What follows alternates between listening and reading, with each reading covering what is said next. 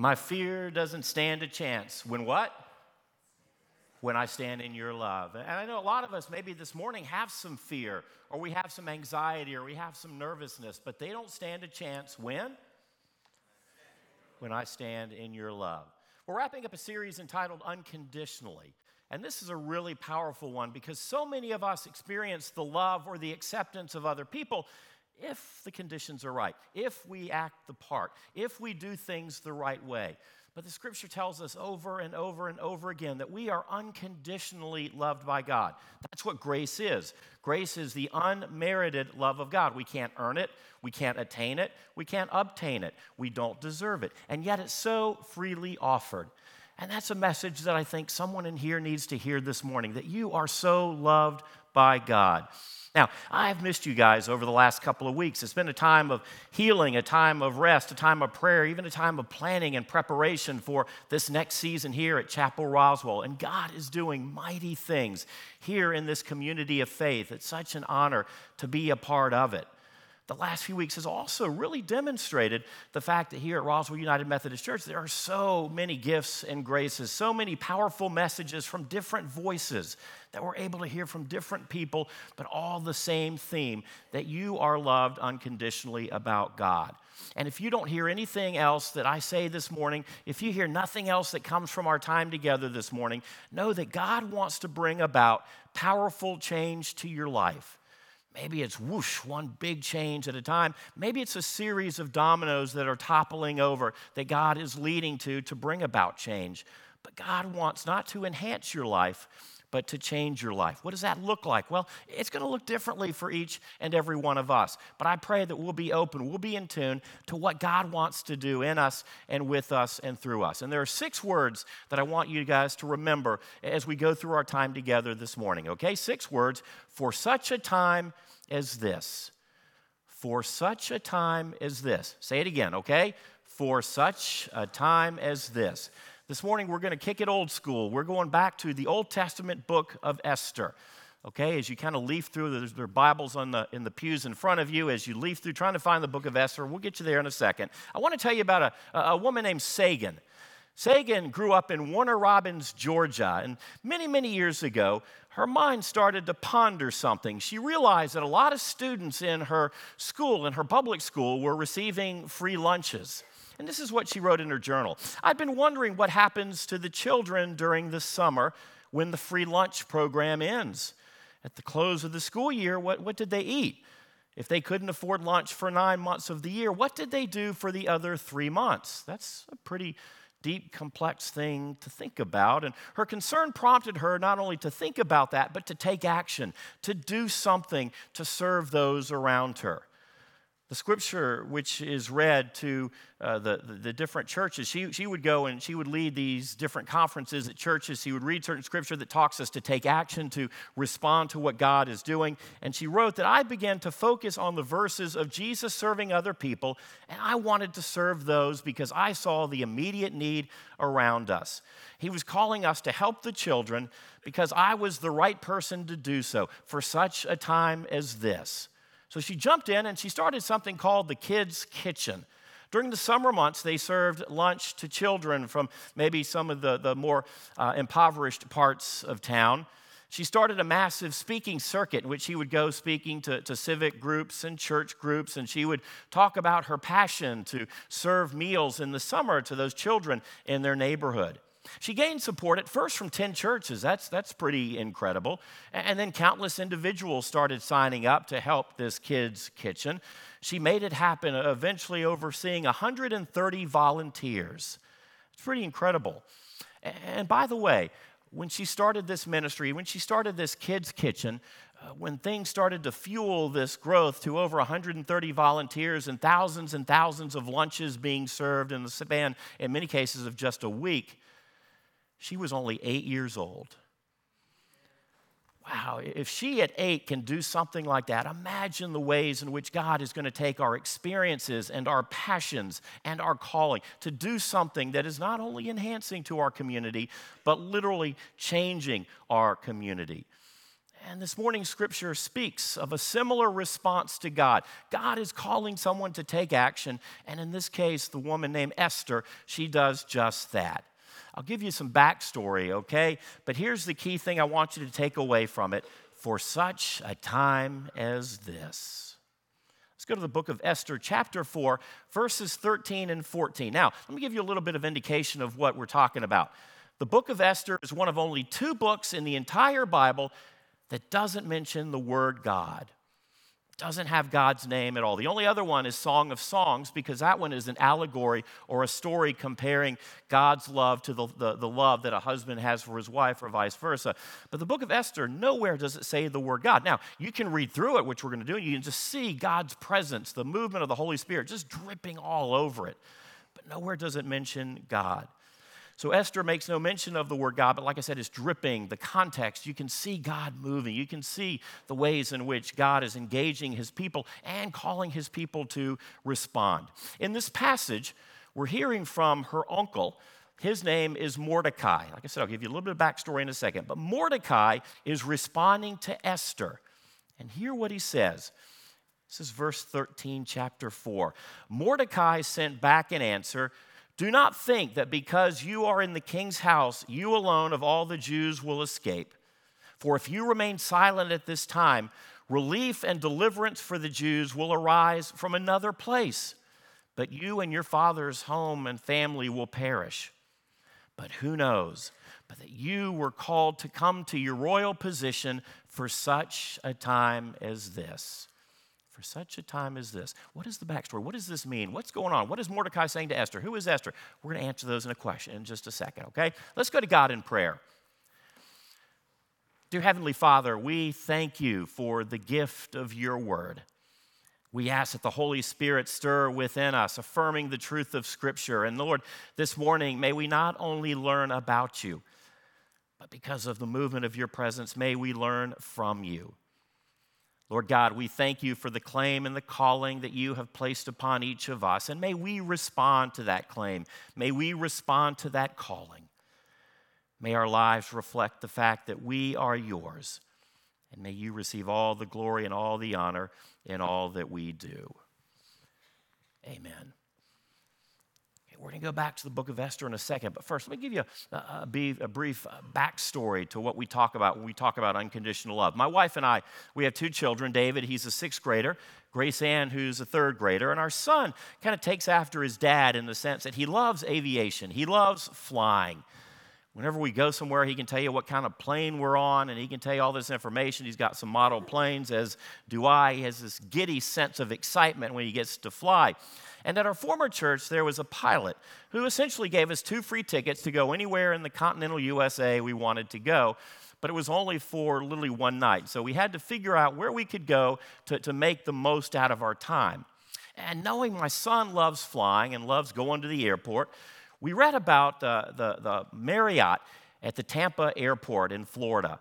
They've got the airport, it's eight, floor, eight floors, eight stories tall. It overlooks the runway. And you can see planes taking off and landing. All these people who are aviation photographers will flock to the Tampa airport. They have a lot of aviation conferences there because, again, you can see the runway, you can see the planes departing and arriving. And I thought it would be cool if we had a Daddy David Day, 3D as we call it, Daddy David Day. We'd always do something kind of different, a little bit unusual. And like I said, we were going to go to Tampa, we were going to land, fly out the next day, but spend the afternoon, the few hours that we had, and spend that night, spend early next morning, watching airplanes take off and land. So when I called and I booked the reservation, I said, We want to specifically ask for a room, the highest room possible that overlooks the runway. They said, okay, that wouldn't be a problem. And so the day comes, we even were able to, to find a cheap fare. And in addition to our free tickets, my daughter, Grace Ann, she came. My wife, she's a school counselor. She actually had to be at work for a teacher workday. But my kids and I, we flew down to Tampa. So during the flight, the kids were excited. They were pumped up. They couldn't wait to see what was going to happen. I think part of it, they knew they were going to get to go to dinner at the TGI Fridays in the Tampa airport, and that really, really excited them. So we land at the airport and we made our way to the Marriott. It's connected to the airport, so you literally just walk from the gate to this hotel lobby. We were about to check in and they gave us our keys and we quickly went to our room. We were on the eighth floor. We open up the door. I dropped down my briefcase, and the kids dropped down their backpacks, and we rushed to see the mirror or the window. Excuse me, and it, there's a, a shade or a curtain that's in front of it. We draw back the curtain. Can't wait to see these massive aircraft in front of us taking off for landing. And guess what we saw?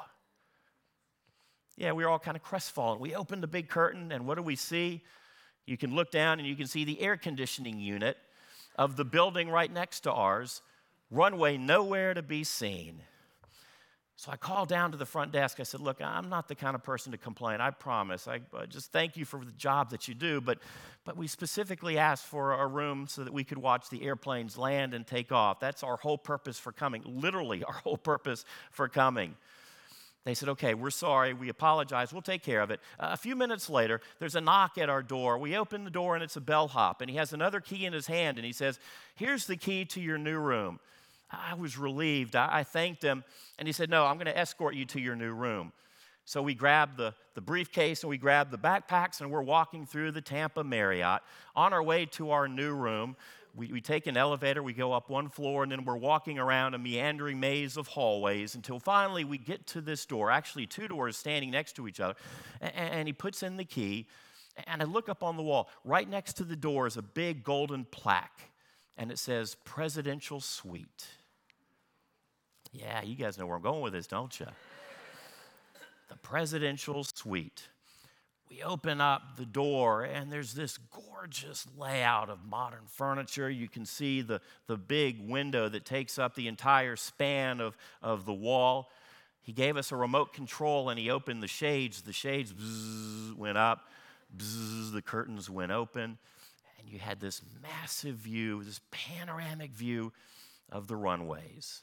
There were four bedrooms in the presidential suite, including a spiral staircase inside that you could take up to the next floor where there were two more bedrooms. This was the nicest place I've ever been in our lives. It was so much so that the next day when it was time to go, I'm thinking maybe I can finagle another day out of this trip somehow. My gosh, we don't want to leave. We thought that we were simply going to go and enjoy this time together, but, but God had something greater in store than we ever could have scripted. And that's what I want you to realize that in just a, a few minutes as we walk back out of these doorways and you walk back into your so called normal life, that you can realize no, maybe this isn't all there is.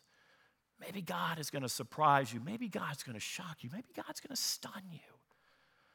God certainly wants to bless you in ways that you never, ever thought possible. And our scripture this morning in Esther, it speaks to the ways in which God is providing protection to people who are going through situations that are scary or unfamiliar. But you can look and you can see God's fingerprints dripping all over it. It also speaks of the ways in which God is protecting those who don't even fully understand that they need to be protected, that they don't fully understand the fact that they need God's presence and guidance. So here's a little bit of backstory to the book of Esther. It takes place 450 years before Christ was born. Esther is the name of a beautiful young maiden. Okay, like I said, nowhere in the book of Esther does it mention the word God we keep in mind how the story unfolds, let me also stress that it's a culture that is vastly different from ours. Okay, so there are things in the story that might make us a little uncomfortable because they are different uh, than what maybe we're used to. The story of Esther, it begins with Xerxes. Xerxes is the king of Persia, one of the massive, most stable empires of that day and age. He ruled over the Persian Empire that ranged all the way from India to Ethiopia. He was a strong, towering figure who was powerful in battle and just as intimidating in person he decided to throw a massive feast for all of his kingdom. Everyone was invited to the palace to enjoy the finest of food and to drink as much as they wanted. And during the feast, the king decides to bring in his beautiful queen. Her name was Vashti. And he called in his wife Vashti to come and parade in front of all of the people. But she was nervous. She didn't like the fact that she was being treated this way as a mere possession or object. And so she refused to do that. This angered the king so much that he made the decision to go seek another wife. He decided that he needed a new queen, and so basically, essentially, what he did is he had a beauty contest in which over 400 women from different parts of his kingdom would come, and he would just seemingly pick one at random. I know it's not politically correct. That's just the way that they did it back during part of that time. We knew the king was a tyrant, and so it wasn't even the norm for most people, but it was just in his selfishness the ways that he did things. So there's this young woman named Hadassah. Her name was also Esther. Esther came onto the scene. She had been orphaned when she was a child, and she was raised by her uncle. His name was Mordecai. Now, Mordecai knew the king, barely, but he knew the king because he was employed by the king. He was the king's gatekeeper. This king had this massive palace, and the gatekeeper was a pretty important person because he knew all the information. He knew who was coming and who was going. So, Mordecai, Esther's uncle, he was the gatekeeper. Esther was noticed because of her beauty, and she had this innocence about her. And not only was she beautiful on the outside, but on the inside, she had this brave character. She had this sweet spirit. But Esther was also keeping a big secret from the king. You see, she was Jewish. The Jews were the rivals of the Persians. And she didn't want to tell the king that she was Jewish for fear of, number one, maybe losing her life, but also maybe the life of her family members as well. And so in Esther 2:10 we read, Esther did not make it known her people or her kindred. For to Mordecai, remember her uncle, the gatekeeper to the king, Mordecai had instructed her that she should not make those things known. So Esther became the queen. And if this were some weird fairy tale, we would say, okay, then they live happily ever after. But no, in the book of Esther, they don't live happily ever after. Every good story has a protagonist and a what? Antagonist. Yeah, you guys are good. A protagonist and then the antagonist. Okay, the, the, the bad guy, basically, you could say. And in this story, there's the bad guy, not only the king, but also kind of his secretary of state, as you will, this high ranking government official. His name was Haman. Haman would stop at nothing to grab power, to seize control. Haman was the, the uh, antagonist in this story. He had a strong, deep rooted hatred for the Jewish people. And he hatched this plot to exterminate the entire Jewish race from the Persian Empire. The only thing he had to do is get the king's permission. Now, Mordecai, he kind of knew what was going on. Mordecai was Jewish, obviously, as well. And he was scared to death of what was going to happen to his family, to his friends, and to his people. So King Xerxes signed a decree, never realizing that his wife would be affected by this basically, that was a death sentence for all of the Jewish people in the Persian Empire. Think about this. Now, Esther is the queen. Haman, this high ranking government official, said that all of the people who were Jewish were going to perish. But why did Esther become queen? Well, now we go to Esther 4, verses 13 and 14. Remember those six words I told you to remember? For such a time as this. Mordecai sent back this answer Do not think that because you are in the king's house, you alone of all the Jews will escape. In other words, Esther, you're, you're not immune from this either, okay? Once the king finds out, you're going to be in world's hurt. For if you remain silent at this time, relief and deliverance for all the Jews will arise from another place. Notice that he's saying they're going to be delivered. God's going to act on this. God's going to rescue us. God's going to redeem us. And Esther, you have the chance to be a part of that. But notice, Esther, if you don't want to be a part of that, God's still going to do it. God's still going to rescue us. You just won't be a part of that. If you remain silent at this time, relief and deliverance for the Jews will arise from another place. But you and your father's family will perish. And who knows that you have come to your royal position for such a time as this? I like verse 14. In other words, Esther, Uh, you, you can act like you don't know what's going on, but the truth is, you have the chance to do something bold and brave, something that is going to save the people. And how do you think all of this stuff was orchestrated for you to become queen right when Haman is rising to power, right when King Xerxes says, We're going to get rid of the Jewish people? You are here, Queen Esther, for such a time as this. If you open your Bibles to the book of Matthew, Matthew 1, you, you read this long list of names. It's kind of un, unnerving at times to open the, to the New Testament and immediately come to this list of names. It's basically a genealogy of all of the people who lead up to the birth of Jesus, this genealogy. Think if all of the Jewish people had been wiped off the planet the way Haman wanted them to, you would never have all of these people who would make up the lineage of Jesus. If ever Satan had a golden opportunity to wipe out God's plan for the messianic line, this was the time. But instead, for such a time as this, Esther was where she was. For such a time as this. God has you, my friends, in a place for such a time as this. You come here with a sphere of influence. You have people who will listen to you, people who are following you, people who are touched and influenced by your presence in their lives. Maybe you have attained a position for such a time as this. You know, people in your neighborhood who are suffering or who are grieving. And God put you in their lives and them in yours for such a time as this. For you young folks, those of you in school, there are kids that are sitting around you who are coming from hurting homes, or maybe they're battling feelings in which they just don't feel accepted or loved. Maybe just reaching out, inviting them to play a game with you, inviting them to sit with you at lunch will mean a huge difference in their lives and in their growth for such a time as this. There are people in your families, maybe in your neighborhoods, in your workplaces, in your community, who may come to church if you invited them. They, they, they trust you for such a time as this. In what ways is God calling your life to intersect with the life of someone else for such a time as this? So you can have a holy influence on those around you for such a time as this. It's been said that everyone brings joy into a room. Some people when they enter, some people when they leave. You'll get it in a second. I pray that you can be the type of person who brings hope and joy into a room, into a relationship, into that intersection.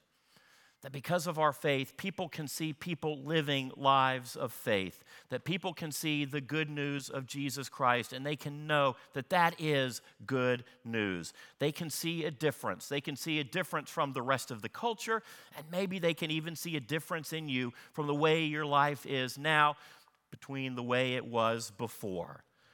There's the difference in our lives because of the presence and the power and the redemption and the plan and the hope that Christ has in store for us. The best testimony, the best evidence is that of a changed life. Can people see that change in you? I hope that they can. Can people see that change in me? I hope and I pray that they can. In the New Testament, the Apostle Peter says, In your hearts, revere Christ as Lord. Be prepared to give an answer to everyone who asks you to give the reason for the hope that you have. Be prepared to give reason for the hope that you have, but do this with gentleness and respect. If someone were to know that you're going through a hard time and they ask about your source for hope, that you could say, Yeah, I'm a strong person. I've got a great family. But can they say that Christ is a part of that. Would we be willing to, to, to, proclaim that? Because maybe God had intersected lives for such a time as this. When is the last time maybe you treated your spouse in such a way, or you ran your business in such a way, or you spent your money in such a way that made someone else around you perk up and say, Wow, there's something genuine, something special, something authentic, something different about that. And we can say, for such a time as this, God is at work in our lives. Do you have hope in your life? I, hope that you do. And if you don't, I pray that you can see all the folks around you who are willing to walk with you through the hurts and the valleys of life and to celebrate the highs and the joys of life. That's why we talk about the community of faith. Next Sunday, we're going to have communion, Holy Communion. The word communion and community are from the same root. The word communion literally means common union, those things we have in store together. That when we leave this place this morning and we go back to our homes and our offices and our schools, that we can realize there's something deeper that pulls us together for such a time as this. It's that everyday obedience to God those, the, the, the fact that we're receptive to God's every command and the fact that we are receiving and open to what it is that God's calling us to do, who God is calling us to impact, that really leads to this life that leads to an evidence of new faith. We think of big events, somebody going into the ministry or seminary or the mission field in another country. But no, just the fact that you and I are here together may be enough to show faith and hope to those around us. When you look at your life, can you see the fingerprints of God dripping all over it? And sometimes the season we go through is going to be long lasting. Other times it might be short because it's one domino toppling over another, and then another, and then another. Because, friends, you can't change your past, but you can allow God to change your future. For such a time as this, I pray that we're willing to follow Christ, to live our lives for God, to see what He has in store for us and with us and through us. Finally, let me share with you about a guy who was for such a time as this. His name is one that you won't recognize Stanislav Petrov. Stanislav Petrov, an unfamiliar name, but we kind of owe a little bit of gratitude towards him. Let me share his story. During the Cold War, Petrov was a lieutenant colonel in the Soviet military. It was just past midnight on September 26, 1983. It was Petrov's duty to use computers and satellites to warn of an incoming nuclear attack. In the event of attack, the Soviet Union would launch an immediate all out attack weapons to counteract the Americans' attack. And on this particular day in September of 1983, something went wrong. Petrov went on duty. The computer alarm sounded, warning that an American missile was heading toward the Soviet Union. Lieutenant Colonel Petrov reasoned that probably was a, uh, some sort of computer error. Okay, number one, it just didn't seem like it was going to happen. And number two, if there was a, a nuclear attack, it wasn't just going to be one missile. So he just ignored it. But then a short time later, the situation turned really, really grave and serious. Another computer alarm went off telling him that he needed to, to strike back. Then it showed a third missile being launched, and then a fourth, and then a fifth. The sound of the alarms in this room was deafening in front of Lieutenant Colonel Petrov, the word start, albeit in Russian, was flashing in bright lettering, the instruction indicating that he had to, to uh, launch another missile. But, but he didn't do it. Something about it just said, no, this just, just doesn't seem right. He only had a few minutes, though, to figure out what he was going to do. He tried to reach out to someone else. Nobody else would, was available for him to, to, to kind of run this by. What is he going to do? It seemed like all the eyes were upon him. He sent out the information to a chain of command, but, but nobody seemed to respond. So he didn't do anything. Minutes, and then seconds, and more seconds, and more minutes, they started to pass, and everything remained quiet. No missiles, no incoming attack, no destruction. His decision not to act had been appropriate. He had prevented a worldwide nuclear war. His decision had then shed light on the Soviet Union and how messed up they were internally. As a result, he was overlooked when it came time to promotions. He actually was given a lower level job. He didn't launch an attack when all eyes were on him. The rest of the world wouldn't even know that story until decades later. He passed away not too long ago. The interesting thing is, he wasn't originally scheduled to be on duty that night. He filled in for someone else at the last minute. But think about how the world would have changed if he didn't respond the way he didn't respond. It's good to know that he was on duty for such a time as this. Going back to Esther, you want to know the end of that story. Esther, the queen convinced her husband, King Xerxes, to get rid of Haman, saying that he was a political threat, which he was. He wanted to get rid of all the Jewish people. Now he wasn't given the chance to do that. Esther saved the Jewish people through such a time as this. And there are times in your life, in my life, in our daily grind, in which God is calling us to stand up for such a time as this. Maybe forgiving someone who hurts you, in such a time as this. When all the world says, no, hold on to a grudge, for such a time as this, God is calling us to forgive. God is calling us to reach out. God is calling us to love. God is calling us to live in the Spirit and not by the flesh. Are you going to embrace the new life that God wants you to have? Or are you simply going to wade through the old, holding on to what you've already got? Are you going to walk without a, or leave this place walking out with a spiritual limp or spiritual blindness with which you came in? Are you going to allow yourself to experience the freedom and the hope and the peace that can only come from God? Friends, I pray that you can recognize that unconditional love that God has for you. And you can realize that God led us together for such a time as this this morning. So you can see and you can recognize, you can taste, you can hear, you can fully understand, and then you can respond to the grace that God has for you. God has something special in sync for you and for me, in store for you and for me. Are we willing to open up our hands to receive it? Are we going to simply clutch them and walk out just as we came in? Will you pray with me? Dear Lord, we thank you for loving us so much that you sent your Son, Jesus, to save us. Allow your Holy Spirit to work in us, to meet our spirit at the point of our deepest need. And Father, how are you calling us to respond? How are you calling to act on the message that you have given us this morning? Allow us to understand your goodness and how much you love us, that you are the Lord of Lords, the one who is worthy of our praise. You are the one who offers us the gift of eternal life and the gift of your peace and presence in this life.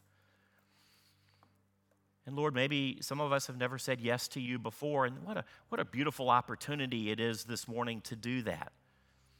Or maybe, Lord, we have. We've said yes to Jesus as Savior, but, but maybe not as Lord. We accept your gift of salvation and grace, and as you wash away our sin and give us a new beginning, I pray that we can recognize that goodness and that truth that can only come from you. That we stand in the light and the lens of your love, everything pales in comparison. The hurts, the disappointments, the sin. That, Lord, we can focus on you. We love you, Lord, and we thank you for loving us. And it's in Jesus' name we pray. Amen. There are a couple of different ways that we are able to respond to God, to, to say, Yes, I want to follow you, Lord. Next weekend, we have the big GIC. That stands for the Global Impact Celebration, in which we see all of the different ways in which Chapel Roswell and RUMC is in mission all around the world and just even around the corner. One of the ways, too, in which we're called to respond is through our giving. We're not giving just to support a good cause, but rather giving is our way of saying, Yes, God, we trust you, we believe you, and we place our faith in you. They're offering baskets around. You can see different ways to give as well online through the app, through texting, got a giving kiosk, and also through the baskets. Friends, it's not about where we've been, it's about where God is taking us. And I pray that we can be on that journey together.